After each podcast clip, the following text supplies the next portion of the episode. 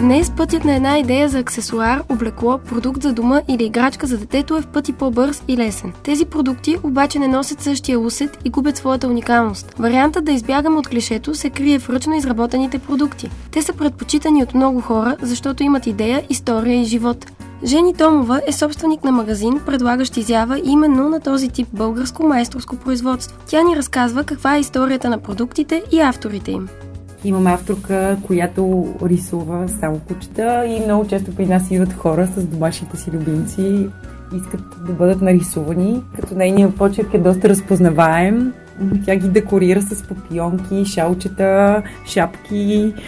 Имаме куче пилот, например, или куче, което има рожден ден, или куче с народна мусия, куче, което чете книга, куче Валер се казва, т.е. с една въртовръзка сериозна. Имаме едно куче, което се казва Дама. Тя е много грациозна с една панделка на главата. Преносими игри, това е нещо много интересно. А, те се сгъват като шах, а, не се сърди човече, дама, табла и представляват едни малки пакетчета, които приличат на портмоненца. Отиваш на плажа, например, и си отваряш играта, която е с копченца и е ръчна ушита от едно момиче, което се казва Машо. Така наречените сини чанти, така са известни. При тях процесът на изработка е много интересен. Цианотипия. Едно време така са проявявали снимките в един леген с една цветна синя емулсия. Се е слагало снимката и след известен период така е излизало изображението и по същия начин се правят и тези чанти. Това е всъщност един пак български бранд, който произвежда четки за зъби. Първо основата е бамбукова и самите влакна на четките са с много интересен косъм. Има такива, които са с въглен за избелване на зъби или както дръжката, така и основата се рециклират. Това е бъдещето, според мен а, нещата да могат да се рециклират. Трудно ли намирате автори? В нашия магазин могат да се видят над 30 автора. Непрекъснато се появяват а, нови автори и нови брандове, които правят а, интересни и много качествени продукти, тъй като това в последните 2-3 години е доста популярно. Дори хората, които пазаруват при нас, държат продуктите, които си купуват да са български. Намирането на материали трудно ли е също? Да, зависи за какво става въпрос най-различни материали, керамика, смола, стомана, сребърни елементи, имаме цветя, които са запечатани с смола, няколко автора, които работят по този начин, имаме с полускъпоценни камъни.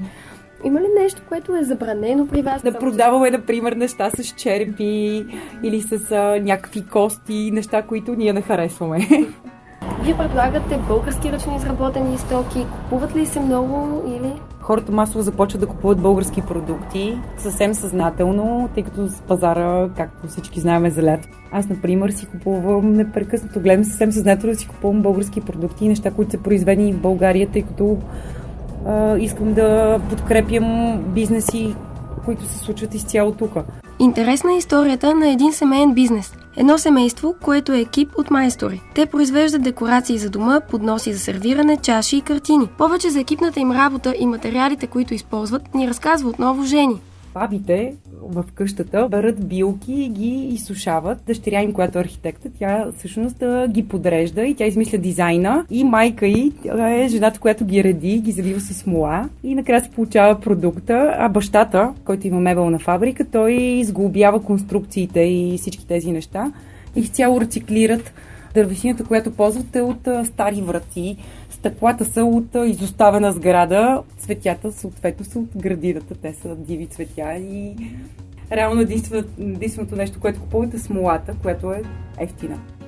Над 130 български автори се радват на реализация с ръчната изработка на всякакви продукти. Хора, които реализират идеите си с сърце и ръце. За Радио София, стажант репортер Боряна Константинова.